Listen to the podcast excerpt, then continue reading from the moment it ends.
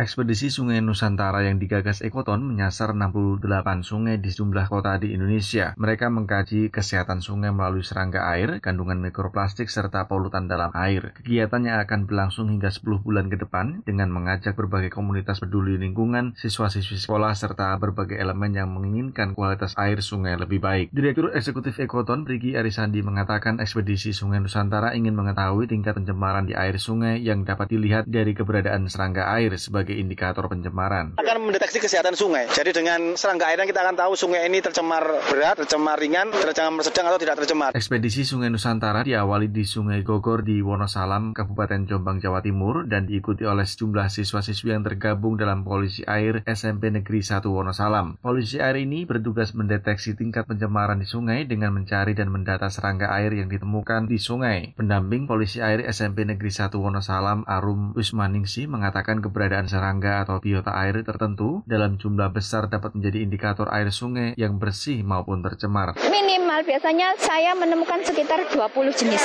Nah itu kebanyakan dari varian yang lebih sensitif terhadap pencemaran. Nah, artinya kan berarti sungai ini masih bersih mas. Selain melakukan sensus serangga air, Polisi Air SMP Negeri 1 Wonosalam ini juga melakukan brand audit terhadap kemasan plastik yang mengotori sungai yang menjadi salah satu sumber pencemaran mikroplastik di air. Chelsea Florencia Cantika Putri salah seorang polisi air berharap masyarakat tidak lagi menjadikan sungai sebagai tempat pembuangan sampah karena dapat menimbulkan kerusakan lingkungan, penyebab penyakit, serta mengganggu kehidupan makhluk hidup lainnya. Kalau buang sampah jangan sungai, soalnya kan kasihan makhluknya. Terus kasihan yang minum air sungai, mandi air sungai kan bisa aja dokternya sampai tubuh, bikin sakit kesehatannya. Kasihan yang memanfaatkan sungai. Sungai merupakan salah satu sumber kehidupan bagi banyak makhluk termasuk sumber air minum bagi masyarakat di sebagian besar wilayah di Indonesia. Dikatakan oleh Prigi Arisandi, sekitar 84% bahan baku air minum masyarakat, khususnya di Jawa, berasal dari sungai. Namun, Prigi menyebut sekitar 70